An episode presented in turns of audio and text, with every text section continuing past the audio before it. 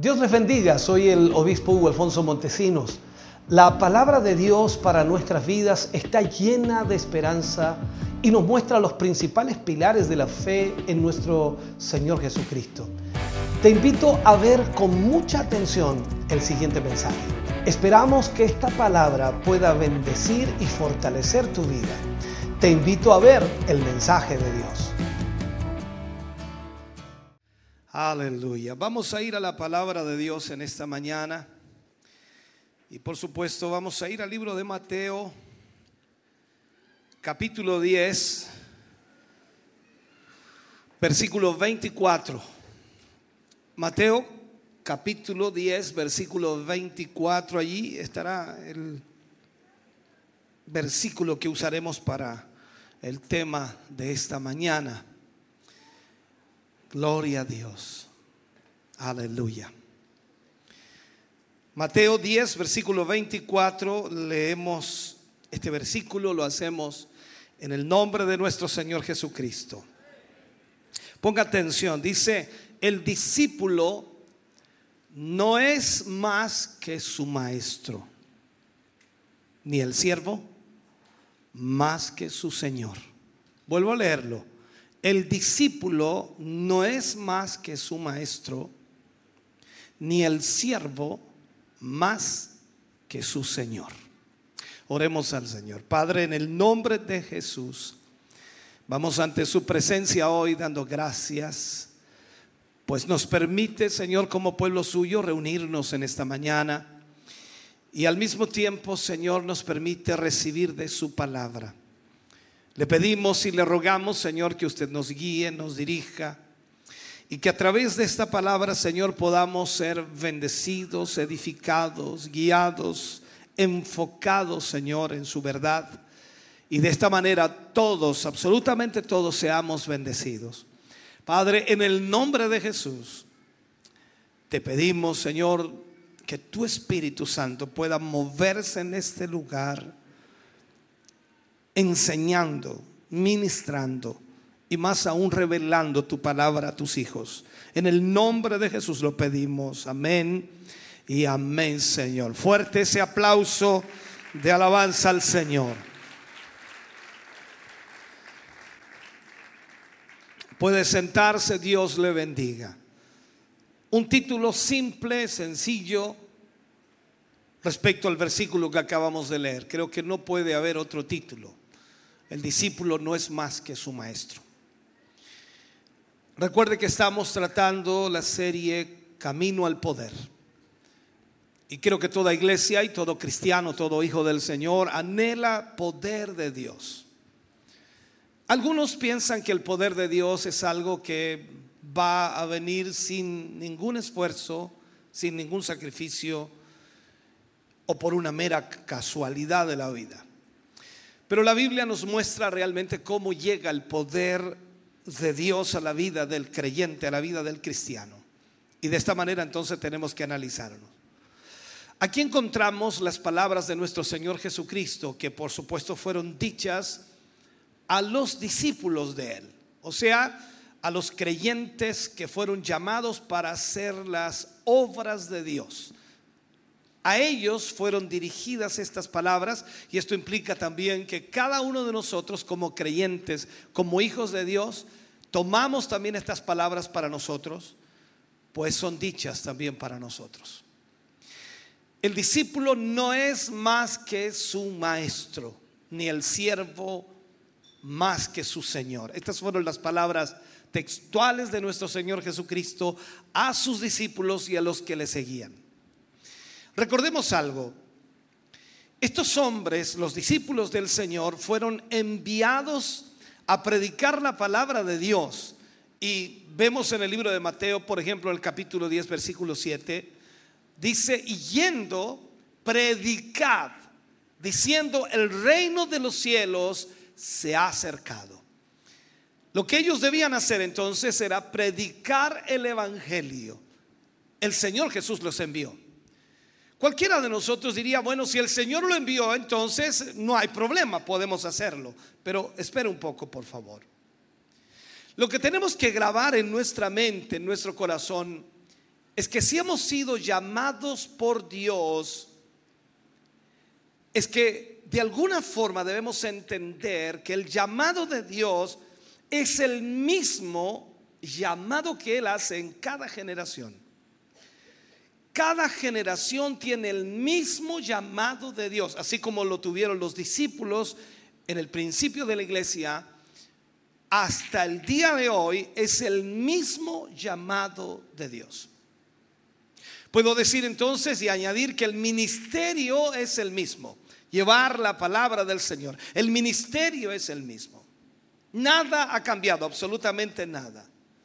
Desde que Cristo ordenó a los discípulos que predicasen el Evangelio, que ellos fueran predicadores, hasta el día de hoy Dios sigue, Dios sigue siendo o haciendo el mismo llamado.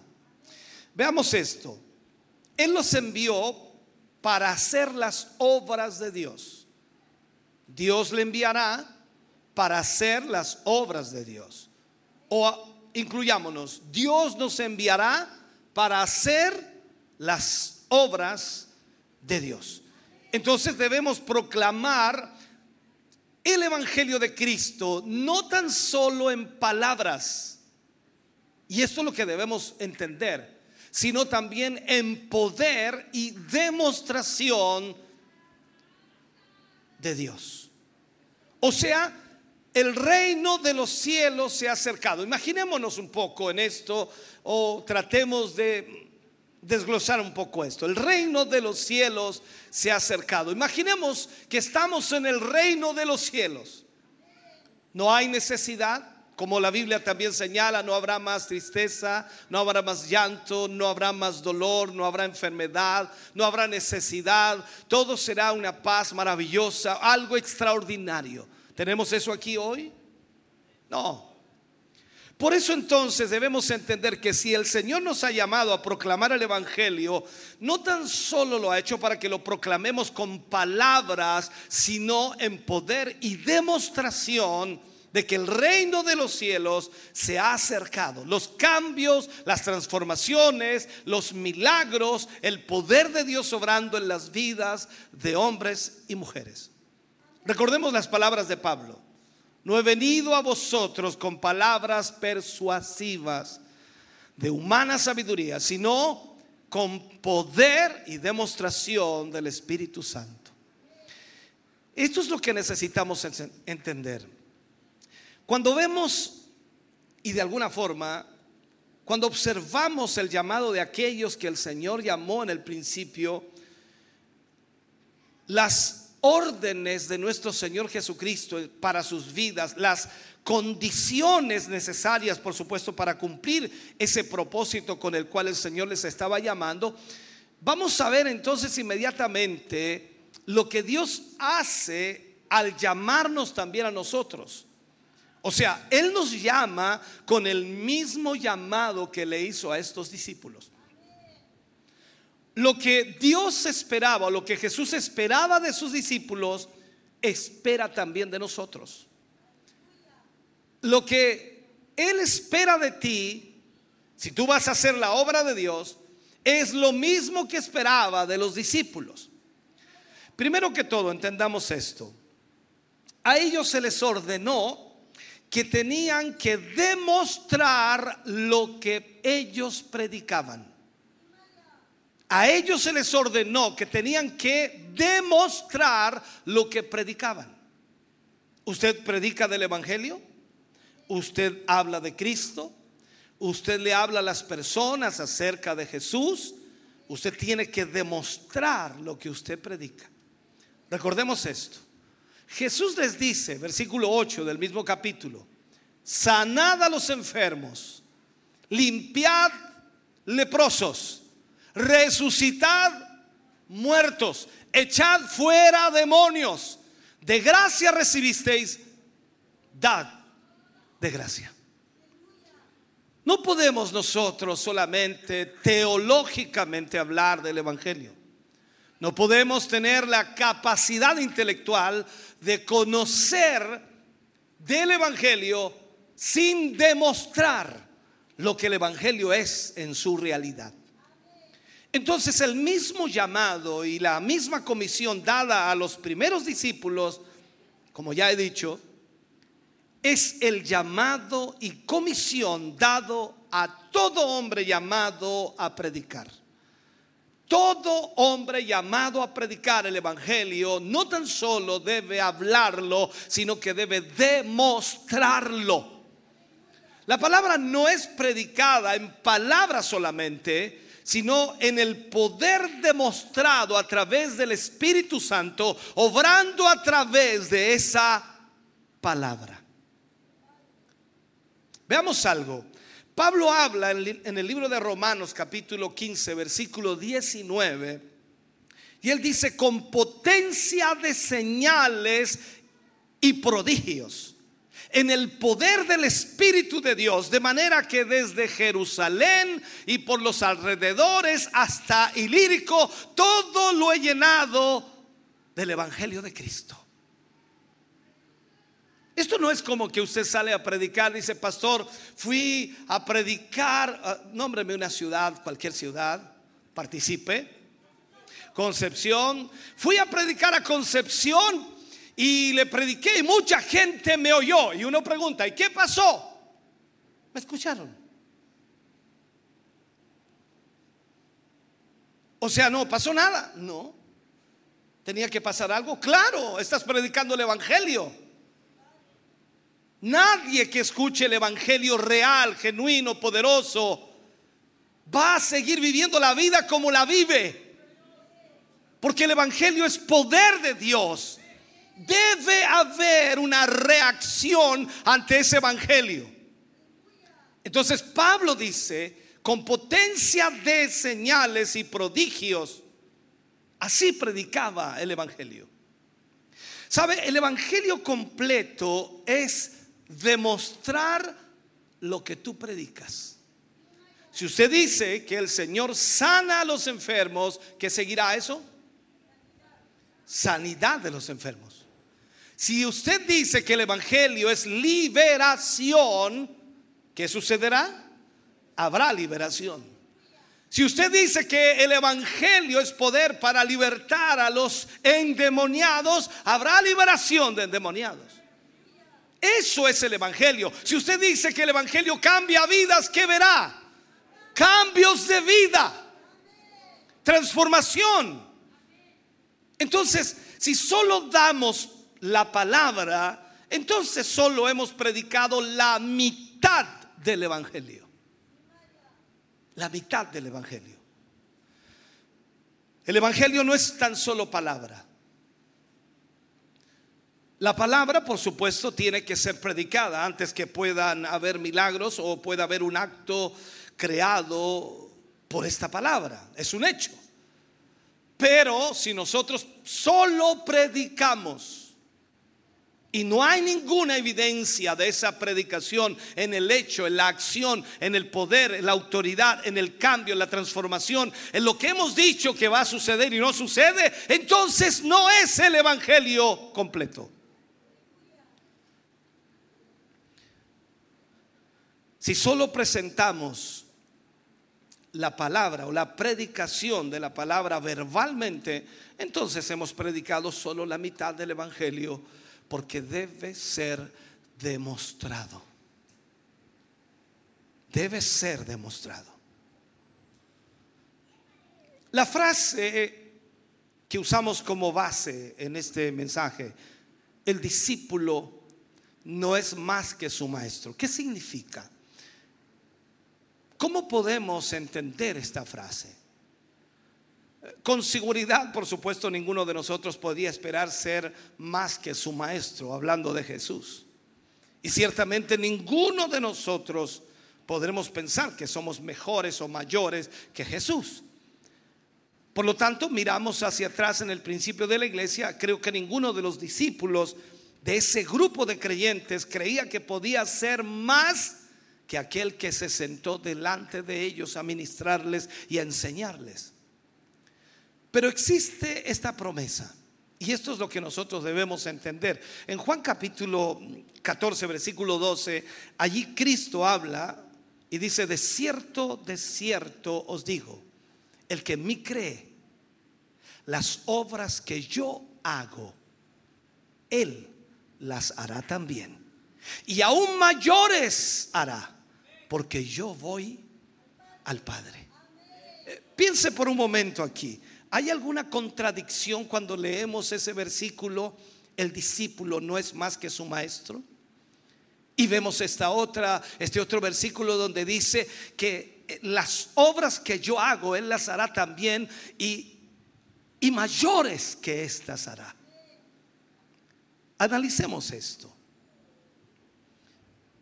¿Puede algún discípulo hacer mayores obras que el Señor Jesús? Es una buena pregunta para analizar. Yo sé que sus neuronas están haciendo cortocircuito. ¿Hay algún discípulo, entre ellos usted también, yo, que pueda hacer mayores obras que su Señor? La respuesta a esto, hermano querido, está en el entendimiento de la promesa, en comprender la promesa. Jesús en su cuerpo físico estaba limitado tanto en tiempo como en lugar. Si él estaba en Jerusalén, usted tendría que ir a Jerusalén para escucharlo. Si él estaba en las costas de Galilea, tendría que ir a las costas de Galilea para escucharlo. Porque Jesús estaba en su cuerpo físico. Entonces no podía estar en varios lugares al mismo tiempo. Él podía estar solamente en un lugar al mismo tiempo. La iglesia, usted y yo, usted es iglesia, ¿no? La iglesia es hoy el cuerpo de Cristo, el cuerpo espiritual de Cristo. Y siendo muchos miembros, pueden estar por todas partes. ¿Me sigue? Así que cuando dice mayores obras que estas haréis, no se refiere a la calidad, sino a la cantidad. Cada creyente lleno del Espíritu Santo tiene el mismo poder que tenía Jesús. Discúlpeme, voy a marcarlo de nuevo esto porque algunos no lo entienden. Cada creyente lleno del Espíritu Santo tiene el mismo poder que tenía Jesús. Recordemos algo, libro de Hechos capítulo 10 versículo 38 dice, como Dios ungió con el Espíritu Santo y con poder a Jesús de Nazaret y como él anduvo, me, gusta eso, y como este anduvo haciendo bienes y sanando a todos los oprimidos por el diablo, porque Dios estaba con él. Hazte esta pregunta por un momento. O hazle la pregunta a tu hermano si gustas y le dices, hermano, ¿Dios está contigo? Eh, ahí vas a ver si tu hermano es, es espiritual o no. Te va a mirar con una cara de tristeza y no, hermano. Si tú eres un hijo de Dios, punto, Dios está contigo.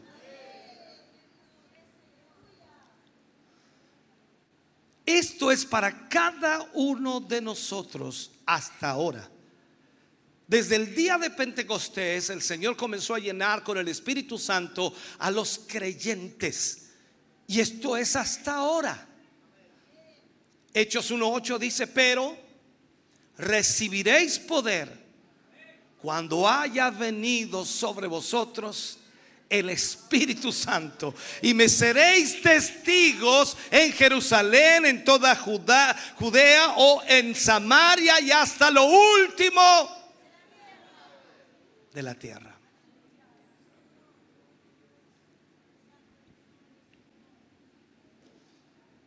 Pedro hace una alusión cuando escribe ahí en primera de Pedro 2:21 y hace una alusión, dice, "Pues para esto fuisteis llamados." Porque también Cristo padeció por nosotros, dejándonos ejemplo para que sigáis sus pisadas.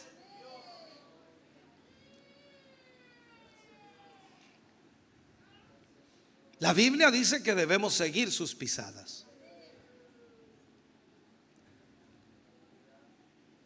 Si nosotros vemos la escritura, nos damos cuenta que la escritura nos muestra que Jesús nació del Espíritu Santo.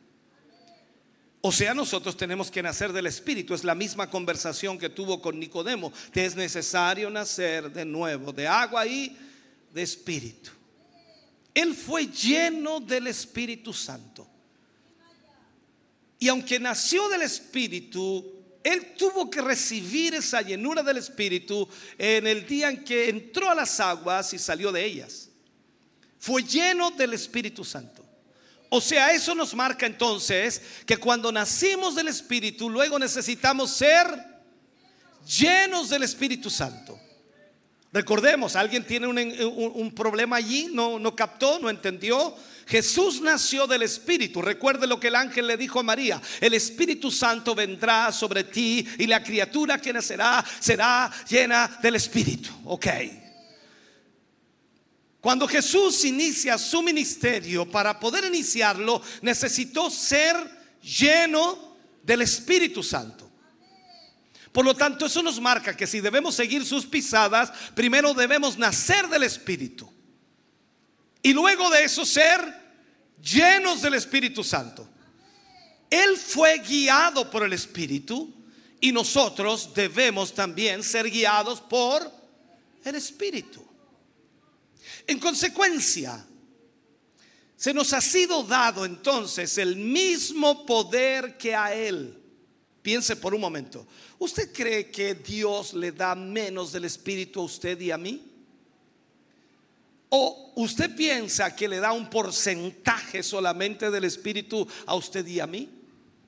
¿O usted piensa que le da la mitad del Espíritu que le dio a Cristo porque usted es un ser humano.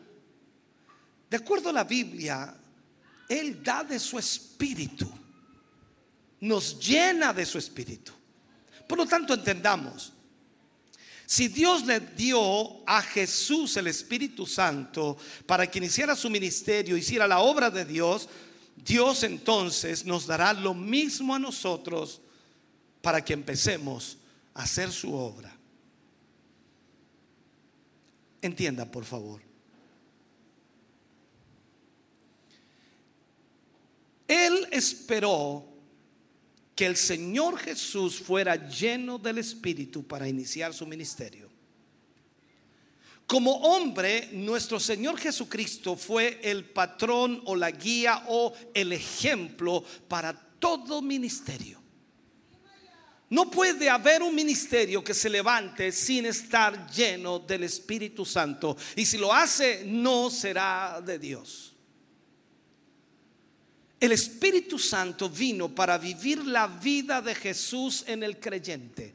O sea, ser guiados por el Espíritu de Dios constantemente. Si nos sometemos entonces a la misma voluntad del Padre, como Jesús lo hizo, si nosotros tomamos las decisiones de tal manera que no hagamos nada, sino solo lo que Él nos diga que hagamos, entonces las obras que Él hizo van a fluir libremente a través de nosotros. Y aunque nos encontremos con endemoniados, serán libertados. Y si nos encontramos con enfermos, serán sanados. Y si nos encontramos con gente perdida, serán salvadas. Porque el poder de Dios está en tu vida y fluirá en una forma natural porque el poder de Dios está allí para mostrar su gloria.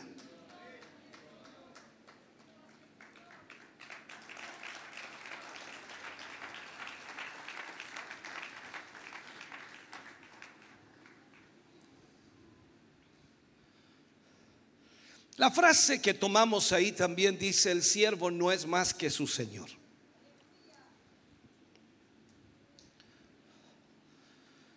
Entendemos que con las promesas de poder también vinieron las advertencias de la persecución. Y esto debemos entenderlo o, debemos comprenderlo muy bien. Con las promesas de poder, ¿cuánto han, leído de las promesas del poder de Dios para nosotros? Uh, Eso nos encanta, la iglesia le fascina y uno escucha predicadores y hablan más del poder que cualquier cosa, pero también vienen allí las advertencias de la persecución. Mateo 10, 18, palabras textuales del Señor Jesús, y aún ante gobernadores y reyes seréis llevados por causa de mí. Algunos piensan y toman ese versículo y dicen, no, ustedes van a ir ante reyes y gobernantes para hablarles de la palabra. No, van a ser llevados por causa de mí. ¿Para qué? Para testimonio a ellos y a los gentiles. Pero no es que nos van a llevar allí para escucharnos, van a llevar ahí para interrogarnos.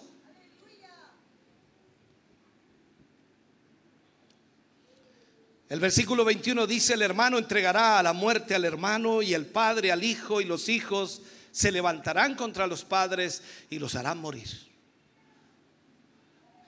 Será una pugna, una lucha tremenda, una guerra tremenda una presión inmensa.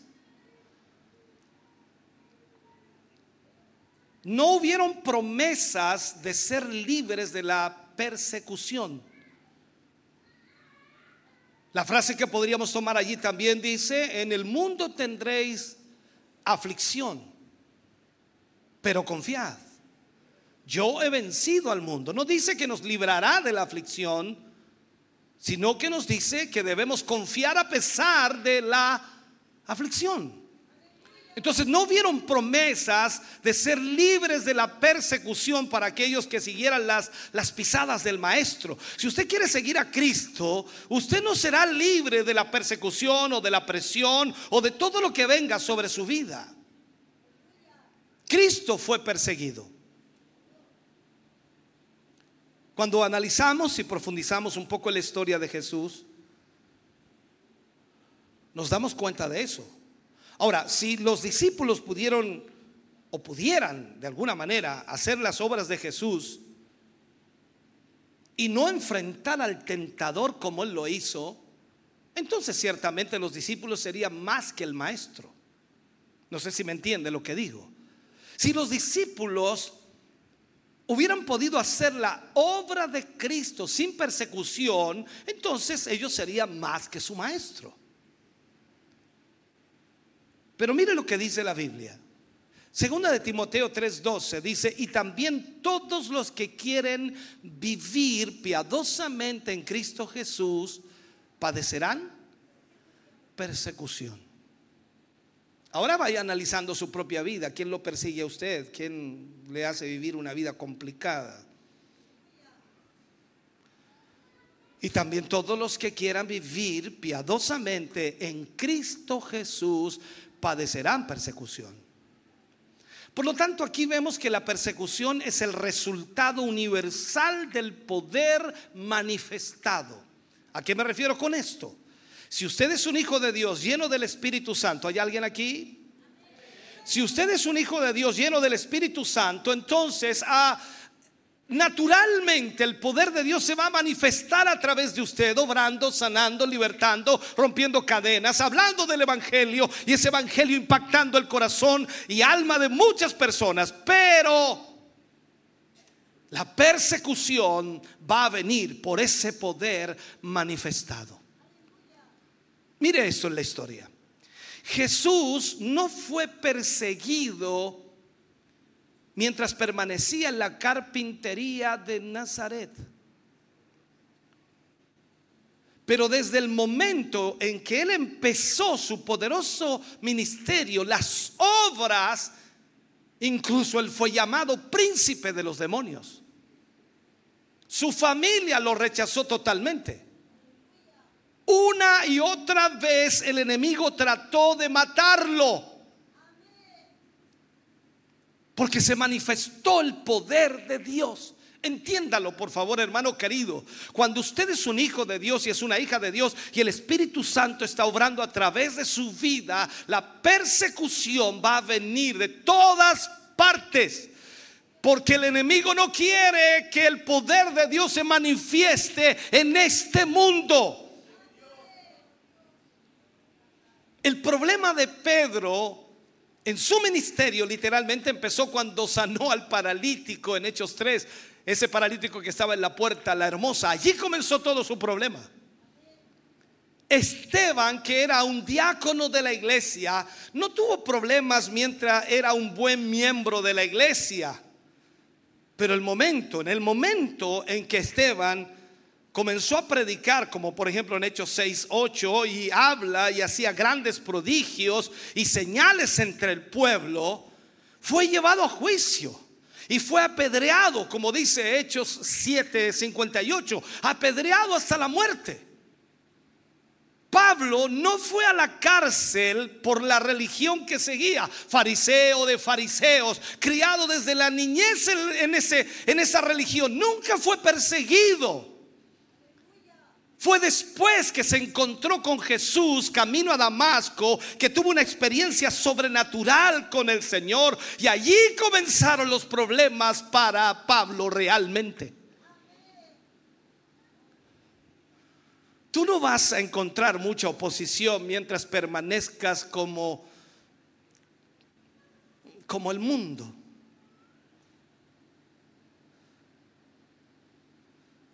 Tú no vas a encontrar mucha oposición aunque asistas a la iglesia y vengas normalmente y como dicen por allí, ¿no? Eres un cristiano normal.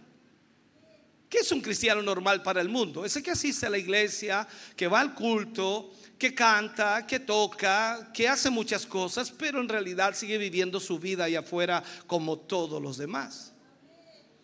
Mientras que tú seas un buen miembro de la iglesia, que diezmes cada domingo, cantes en el coro y vas de costumbre a la iglesia, no vas a tener ningún problema.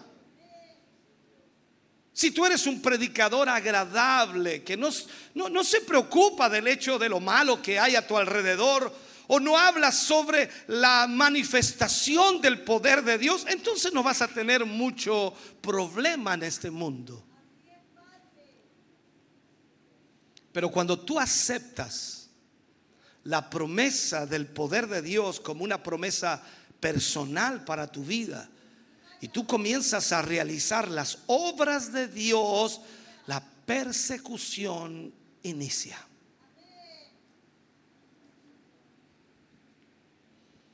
Los problemas parecerán venir de la gente, pero es siempre dirigido por Satanás. Satanás es el que mueve todas esas masas de gente para ir en contra tuya y utilizará a quien menos te imaginas. Esta persecución vendrá en dos direcciones. Un ataque directo o simplemente un ataque o actividades de sabotaje en la misma iglesia. Satanás hará lo que sea con tal de detenerte. Y esto, por supuesto, lo vas a tener en la iglesia. Lo más probable, y lo digo así con mucha seriedad, lo más probable es que sean las cabezas religiosas de la misma iglesia o el sistema religioso de la misma ciudad. Cuando tú comiences a cruzar esas barreras de religión eh, convencional o tradicional y se manifieste el poder de Dios, el reino de Dios, ahí es cuando vas a encontrar la oposición viniendo contra ti desde adentro de la iglesia, hablando de la religiosidad. ¿Sabías tú que fue la gente religiosa quien vino a Sansón en la roca de Etam? Y luego lo ataron de manos y lo entregaron a los enemigos. La gente religiosa. Habrá persecución desde adentro. Si tú sigues a Dios y tu caminar va más allá o viene en contra de los asuntos de la comunidad religiosa, entonces vas a estar en problemas con esta comunidad religiosa. El Señor nos llevó a instalar una iglesia en esta ciudad desde el año 1993. Y cuando llegamos al punto de hacerles sentir en la vida a los que asistían, a los que se congregaban, hacerles sentir en la vida que Dios podía llenarles de su espíritu y en efecto lo hizo, ellos comenzaron a salir a las gentes a predicarles el Evangelio y a mostrarles lo que era la vida de Dios. Los enfermos eran sanados, los endemoniados eran libertados. Multitudes de personas comenzaron a ser llenas del Espíritu Santo. Luego fue la jerarquía religiosa de la ciudad que nos marcó y dijo de mí que era el hombre más peligroso de la ciudad. Me pusieron todo tipo de nombres, hablaron todo tipo de cosas y comenzaron y comenzó una persecución increíble que se mantiene hasta el día de hoy. El rechazo es una realidad visible y también invisible, pero está presente cada día. Y cuando predicábamos el Evangelio y lo seguimos haciendo, esa gente religiosa odiaba lo que decíamos, lo que hablábamos y sobre todo lo que acontecía mientras predicábamos el Evangelio. No les bastó atacarnos con sobrenombres, con palabras eh, descriteriadas, como dice alguien por allí, o con situaciones en las cuales dañaban a la gente que asistía, los comentarios, los cagüines, los chismes, los inventos, las mentiras, estaban por todas partes y cada domingo cuando predicábamos el Evangelio y se transmitía por la radio, esa gente religiosa eh, se sulfuraba en contra nuestra. Cuando íbamos a la radio a predicar, se enardecían por lo que decíamos de lo que la iglesia debía hacer. En muchas oportunidades la oposición se marcó de muchas maneras. Una de las maneras más fuertes fue que mandaron a dos matones para golpearme en la calle, me reventaron la cara, mis costillas, golpes tras golpe, reventaron mis labios, un diente voló y todo eso lo hicieron supuestamente por amor a Dios. El odio religioso te perseguirá cuando tú predicas un evangelio que cambia vidas, que transforma los corazones, que crea en la vida del hombre y de la mujer una reacción hacia Dios y una reacción que cambia sus vidas.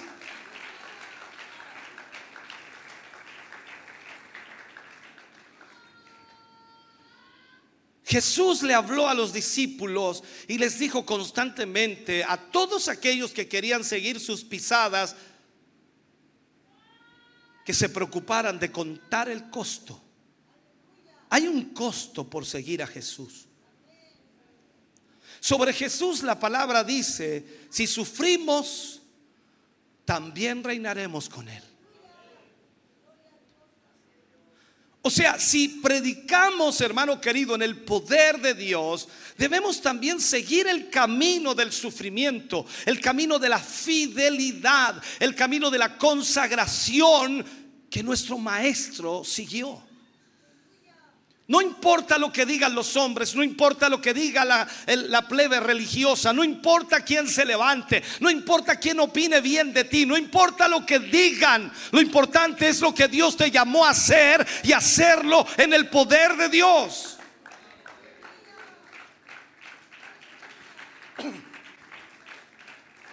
Ahora, si el Hijo de Dios debió sufrir rechazo y persecución en las manos de aquellos a quienes Él vino a ministrar, sus discípulos no están exentos de ese sufrimiento. No estamos exentos de aquello. Si Cristo tuvo que rechazar todas las ambiciones terrenales, entonces con seguridad el discípulo tendrá que hacerlo. Si él va a, conocer el poder real, hablo del discípulo, si el discípulo va a conocer el poder real de Dios, debe tener la mirada fija en el propósito para el cual el Señor le está entregando ese poder. En el libro de Mateo, Satanás vino a Jesús y le enseñó todos los reinos de la tierra y se los ofreció. La condición era que si él postrado le adoraba. Van a llegar a ti toda clase de proposiciones de riqueza material, toda clase de cosas, pero créelo, habrá un precio para esto. Va a ser de una manera u otra. Por lo tanto, tienes que estar muy alerta en lo que Dios quiere que tú hagas. Si Jesús, y lo digo así, para tener este poder fluyendo a través de Él, tuvo que rechazar esas cosas, entonces tú no eres más que Él. No somos más que Él. Debemos caminar con Dios con la mirada fija en sus propósitos, en lo que Él quiere que nosotros hagamos en su voluntad. Recuerdo muchos años atrás, cuando recién llegamos a esta ciudad, comenzamos la iglesia y la lucha más grande que teníamos, sin duda, era la espiritual, pero había una segunda lucha que era real en el sentido físico y observable, y estábamos luchando mucho económicamente, como lo es hasta el día de hoy. Pero había que confiar en el Señor. Y teníamos que confiar en Dios para lo que Él iba a hacer. Porque para tener el poder de Dios, hermano querido, el testimonio debe ser el mismo que el de su maestro. Debemos confiar que Dios hará las cosas que nosotros no podemos hacer. En el libro de Hebreos Pablo habla y, y pone esta frase allí en el capítulo 10, versículo 7. Entonces dije, he aquí vengo, oh Dios, para hacer tu voluntad, como en el rollo del libro está escrito de mí. Nosotros debemos hacer la voluntad de Dios. Entonces, preguntémonos esto. Si el maestro, hablando de Jesús, tuvo que pasar la noche en oración, si él debía levantarse de madrugada para buscar el rostro del Padre, con seguridad entonces que el discípulo no puede hacer menos que eso. La necesidad de orar siempre fue lo que Jesús más marcó en su ministerio. Lo dice allí Lucas 18.1. La necesidad de orar. Él les refiere esa parábola sobre la necesidad de orar siempre y no y no desmayar. Entonces, la oración persistente fue una de las características sobresalientes de nuestro Señor. Él oraba constantemente. Recordemos esto, cuando Judas fue para entregarlo, Judas sabía dónde lo iba a encontrar. Él sabía que lo podía encontrar en el jardín de oración. La oración, hermano querido, es el indicador y la medida de gracia en la vida de un cristiano. Cuando hablamos de cristianos, hablamos de gente que ora. ¿Me estás oyendo? Cuando hablamos de cristianos, hablamos de gente que ora. Lo repito de nuevo, cuando hablamos de cristianos, hablamos de gente que ora. Es la oración la que hizo la diferencia en la vida de Cristo como un hombre.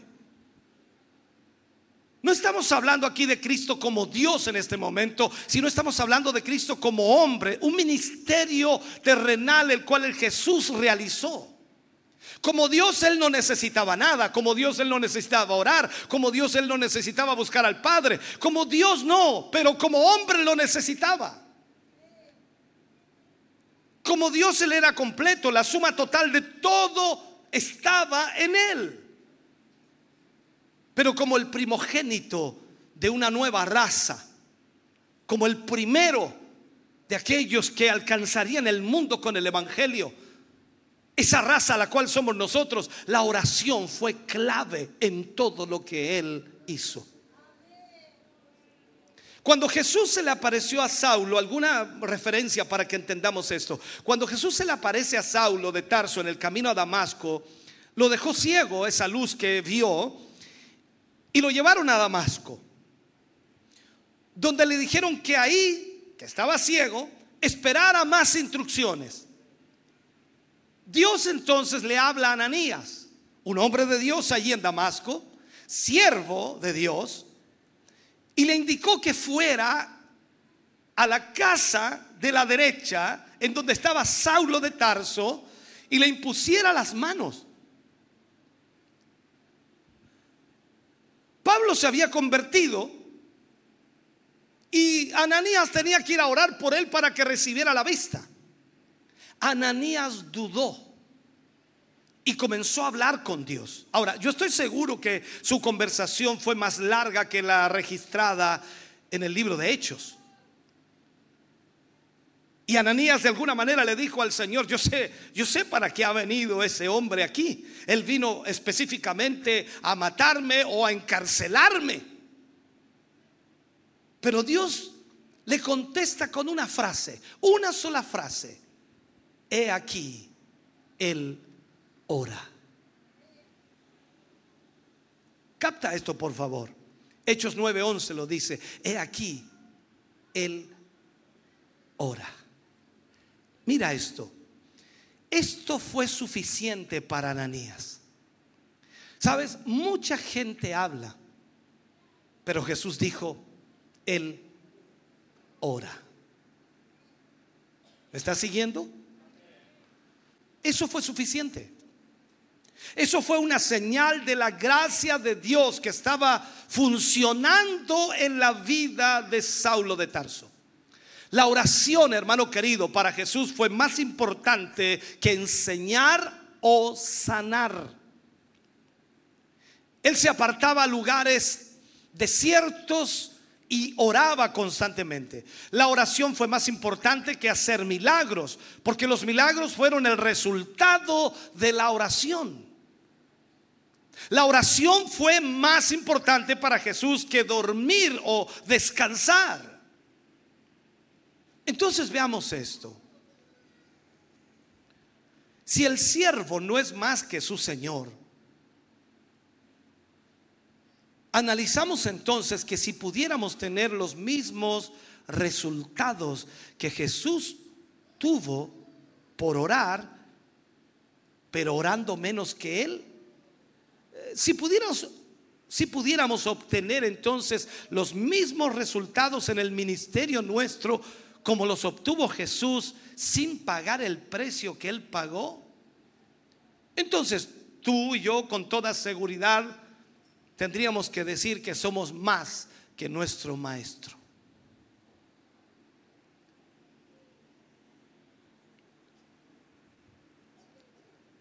El alumno de Jesús no puede ser más que su maestro.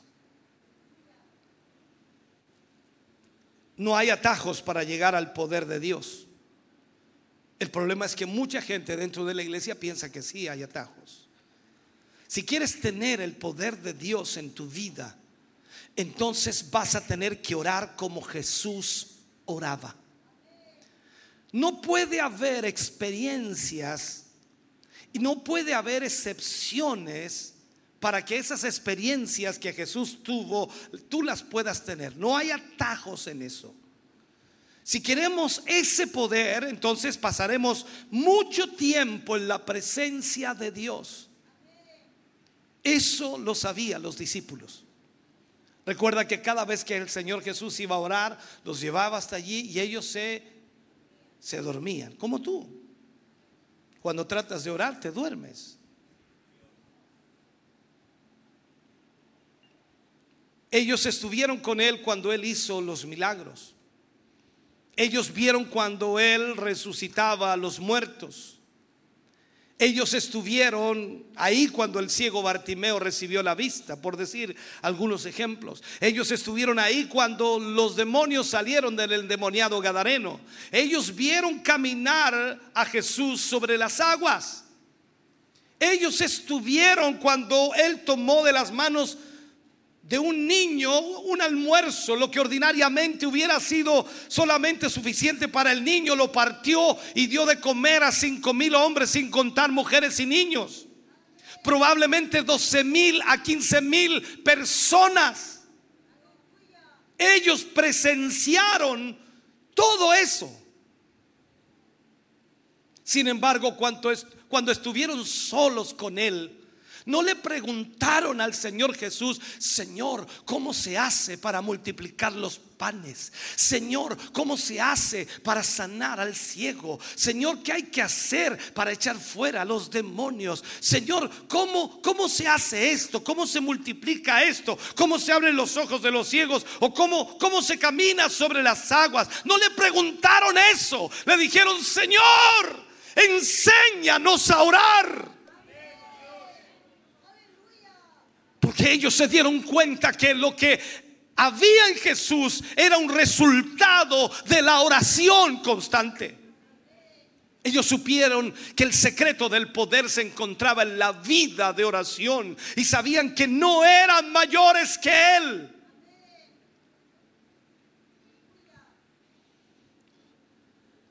Si ese mismo ministerio ordenado por Dios realmente fluyera a través de nosotros, entonces tendríamos que imitar la vida de oración de Jesús. Tenemos allí un WhatsApp de un grupo de oración.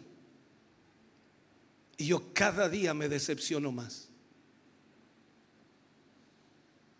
No necesito decir voy a orar, pero los hermanos sí lo necesitan. Dos de la mañana, tres de la mañana, cuatro de la mañana, uno, dos, tres, cuatro hermanos orando. No hay más que eso. Pero tú quieres poder. Tú quieres ver milagros. Tú quieres ver un mover de Dios. Quieres un avivamiento. Somos una miseria como cristianos. Como imitadores de Cristo somos una burla.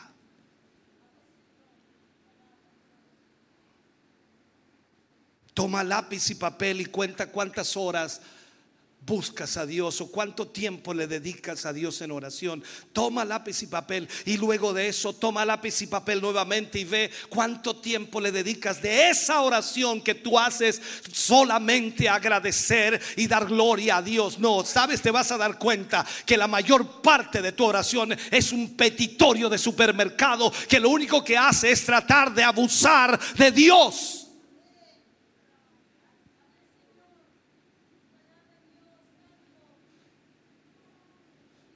Cuando la iglesia cristiana oraba en libro de los hechos, tú te vas a dar cuenta de lo que ellos hicieron. Pedro estaba encarcelado. La persecución estaba activa por todas partes. Pero ellos dijeron, Señor, mira sus amenazas, pero concede a tus hijos de nuevo. Mira, y mientras predicamos tu palabra, tú extiende tu mano y haz obras maravillas, milagros.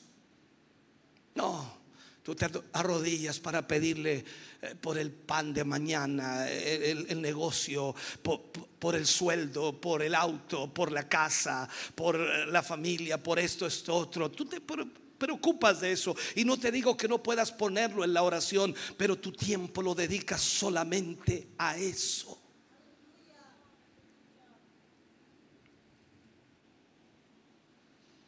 Jesús tomaba mucho de su tiempo esperando delante de Dios.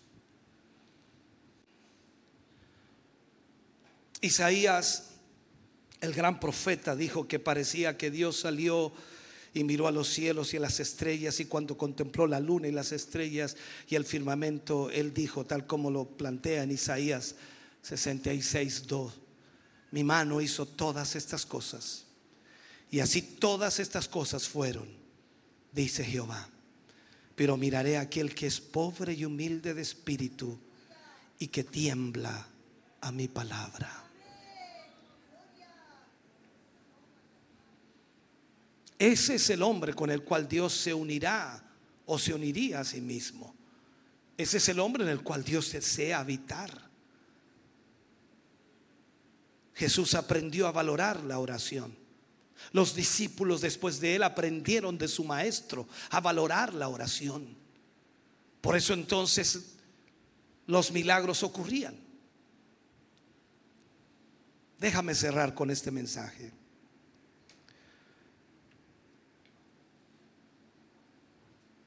Cada hombre y mujer que sepa que no es mayor que su maestro,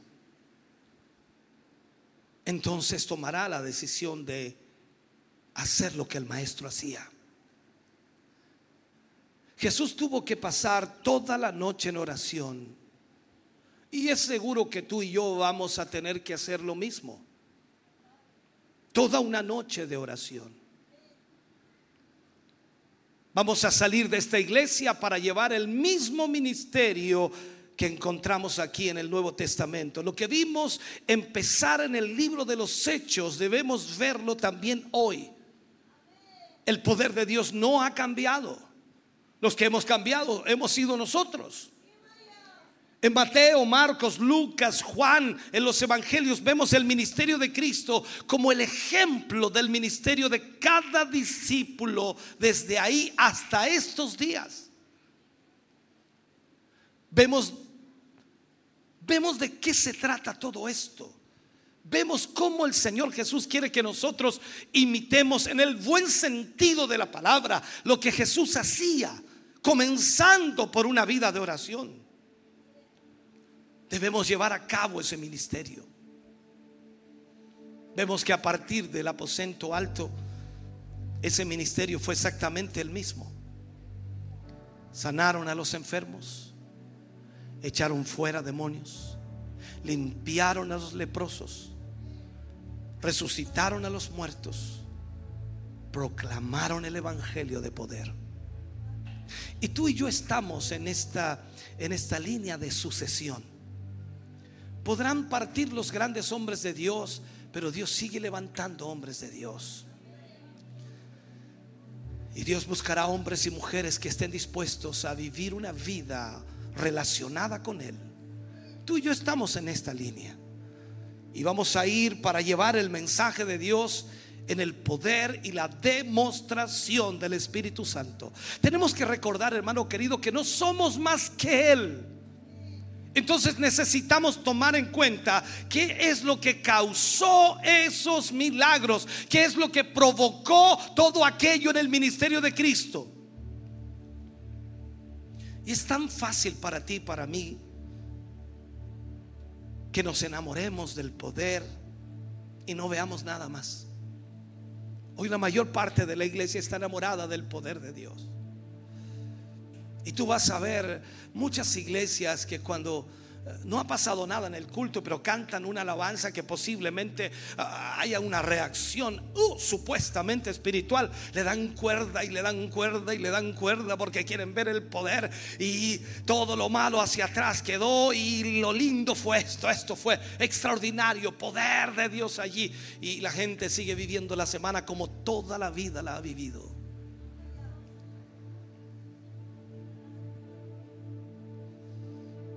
Eso era como las famosas semanas de avivamientos en las iglesias pentecostales de las, las cuales vengo, en donde todos nos avivábamos y estábamos en una semana, así hasta, hasta la cara nos cambiaba, nos veíamos sonrientes, felices. Terminaba esa semana de avivamiento y volvíamos a la misma mortandad de siempre, los mismos pecados, la misma maldad, los mismos pensamientos. Es tan fácil centrarnos solo en el poder ese poder cuando el Señor Jesús ordenaba a los demonios del hombre de Gadara salir.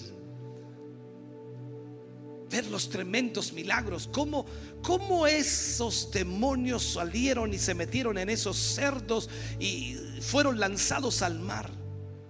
Un hombre que estaba desnudo, un hombre endemoniado, ahora estaba vestido y sano mentalmente por el poder que venía de Jesús. Pero no solo debemos ver esto, sino que si vamos a imitar su ministerio, entonces tenemos que ver lo que originó ese ministerio, lo que causó esos milagros, lo que provocó esa bendición en uno de los pasajes, el que más me gusta es asombroso, extraordinario. Nosotros nos pegamos zapateos, salto, brinco para que a alguien se le quite un dolor de cabeza. Mejor dale un, dale un, dale un, ¿cuánto se llama un anacín? Jesús desciende del monte de la oración. Venía recién terminando su oración y un leproso de distancia le dice, Señor, Señor, si quieres puedes limpiarme. Y él dice, quiero, sé limpio. Se acabó la lepra. Y ni siquiera hizo así. Nada ni habló lenguas, ni saltó, ni brincó, y, ni mira, mira, mira, mira, nada. Sé limpio.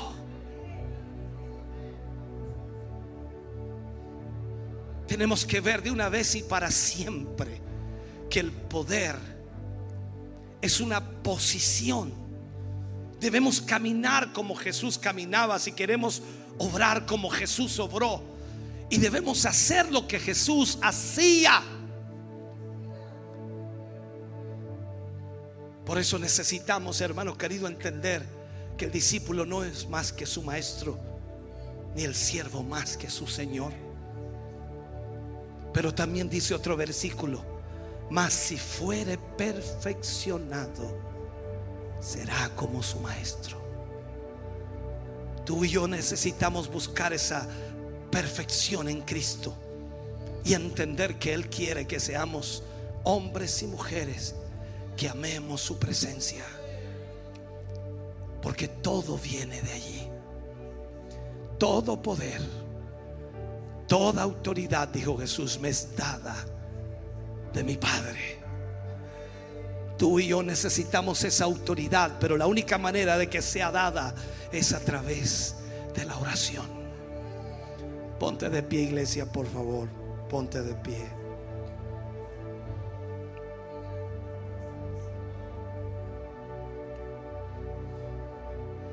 Tú eres un discípulo, seguidor de Jesús. Este mundo no tiene esperanza si tú no tienes una comunión mayor con aquel que te llamó.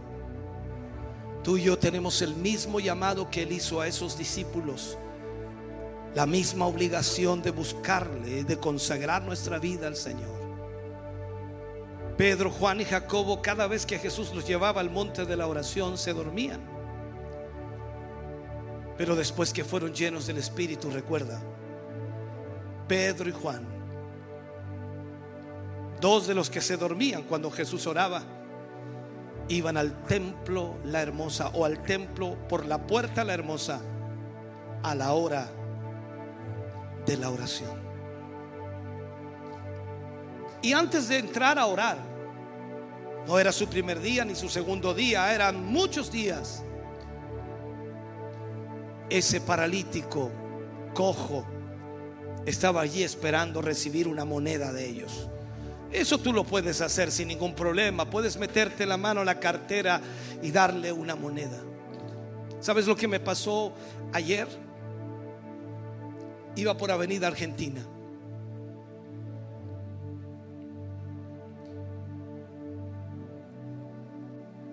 Y frente al hispanoamericano, habían tres muchachos, una muchacha y dos muchachos.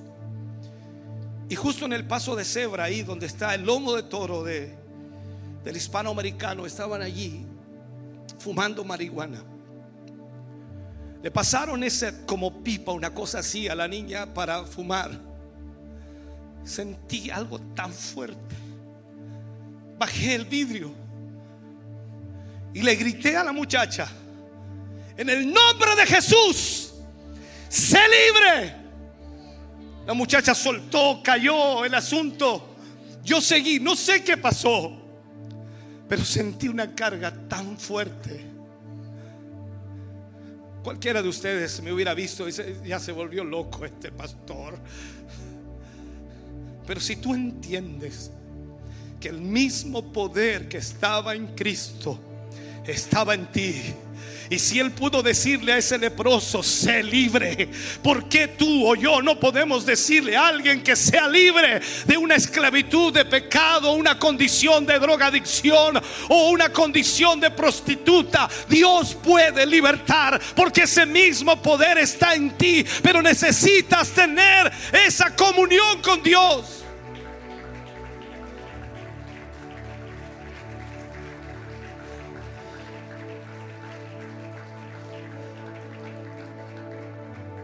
Debemos caminar como Él caminaba. Si queremos obrar como Jesús obró. No hay límites para el poder de Dios. Pero yo no busco el poder. Yo lo busco a Él. Y como consecuencia de tenerle a Él, el poder de Dios fluye. Esto es como la electricidad. Cuando tú te tomas de la electricidad, sacudirá. Y todo aquel que toque al que está siendo sacudido también se sacudirá. Y podemos hacer una cadena y todos tendrán que ser sacudidos. Es el poder que viene y brota de Dios y fluye a través de aquellos que están conectados con Él. Hoy necesitamos como iglesia entender esta realidad. El que vengas al culto, vengas a la reunión, cantes, saltes, te alegres, te regocijes, posiblemente tenga algo de virtud, pero no habrá poder de Dios en ti. Si no tienes una comunión con Él, si no le buscas constantemente, si no le muestras al Señor Jesús que no estás detrás de su poder, sino que estás detrás de Él. Él es lo importante. Él es lo grande. Él es el que hace la obra. Dios está en ti. Pero Él necesita manifestar su presencia, tal como Pablo lo decía. Este Evangelio no es de palabra solamente. Este Evangelio es de poder de Dios. ¿Quieres venir al altar y pedirle a Dios que te ayude a tomar una vida de oración? Que te ayude a llevar una comunión mayor con Él. Porque te aseguro que si no tomas esa decisión, en algunos meses más comenzarás a decaer a tal extremo que ni siquiera te veremos aquí. Satanás atacará con fuerza, pero el poder de Dios está en ti aunque pases por las aguas, no te ahogarán. Aunque pases por el río, no lo hará. Aunque el fuego venga, no te quemará. Dios estará fluyendo en tu vida. Aleluya. Aleluya. Oh, bendito Dios. Dame la luz acá, por favor, hijo. Dame la luz. Oh, Señor Jesús. Busca esa comunión con Dios. Busca esa comunión con Dios. Oh, mi Dios. Hay presencia de Dios aquí en esta mañana. Yo siento su Espíritu Santo aquí fluyendo. Oh bendito Dios. Te adoramos Jesús.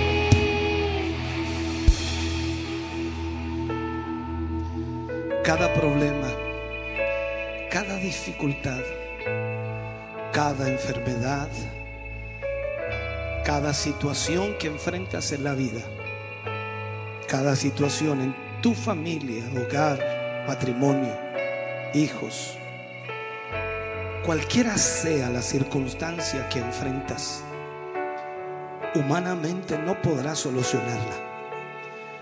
Necesitas que Dios actúe y se mueva. Y Dios está en ti.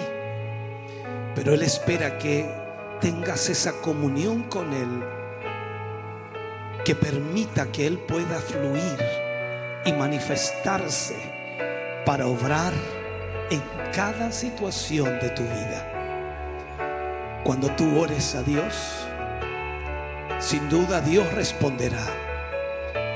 Porque estás hablando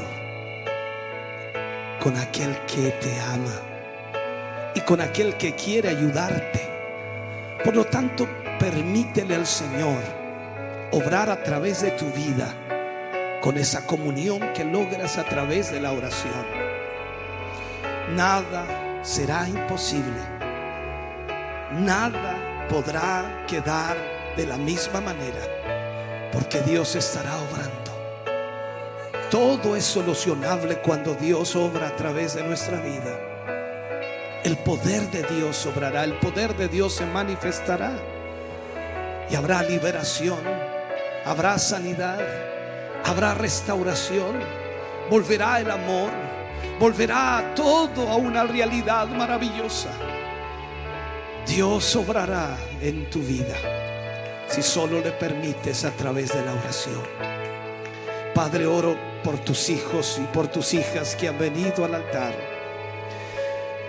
Te pido y te ruego, Señor, en esta hora que extiendas tu mano hacia ellos y puedas, Señor, responder a sus necesidades, responder a sus peticiones. Que en esta hora, Señor, tu gracia divina sea sobre ellos y que por sobre todas las cosas, Señor, en esta mañana ellos puedan entender y comprender que la oración es lo fundamental de su vida. Padre, te pido, te ruego, Señor, guíales, Señor, dirígeles para que busquen una comunión mayor contigo, Señor, y vean los milagros y vean el poder de Dios obrando en cada paso de la vida. Señor, gracias por este por esta palabra, gracias por este tiempo, gracias por hablar a nuestra vida y corazón. Yo te ruego, Señor, fortalece la vida de tus hijos y de tus hijas en esta mañana. Y que desde hoy en adelante sea diferente en sus vidas, en esa comunión contigo. Lo pedimos en el nombre de Jesús. Amén. Y amén, Señor. Necesito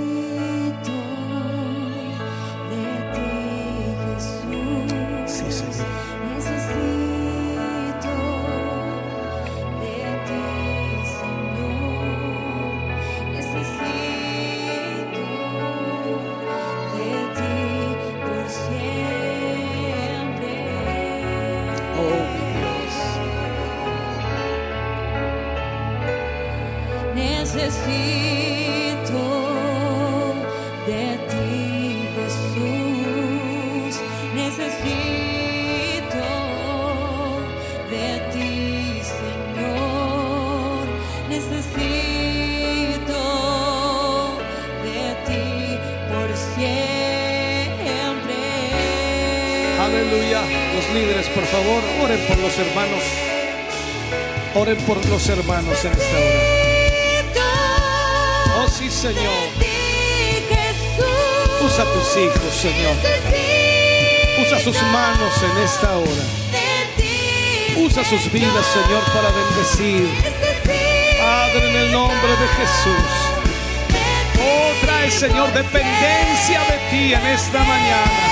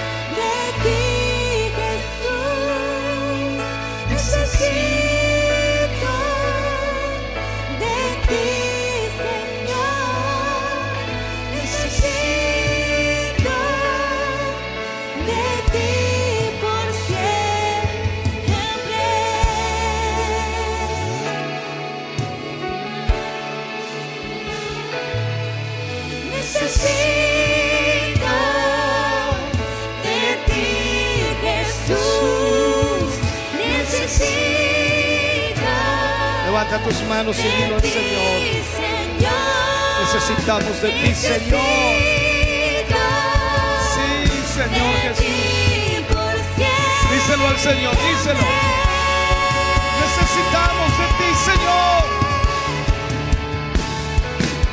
Necesito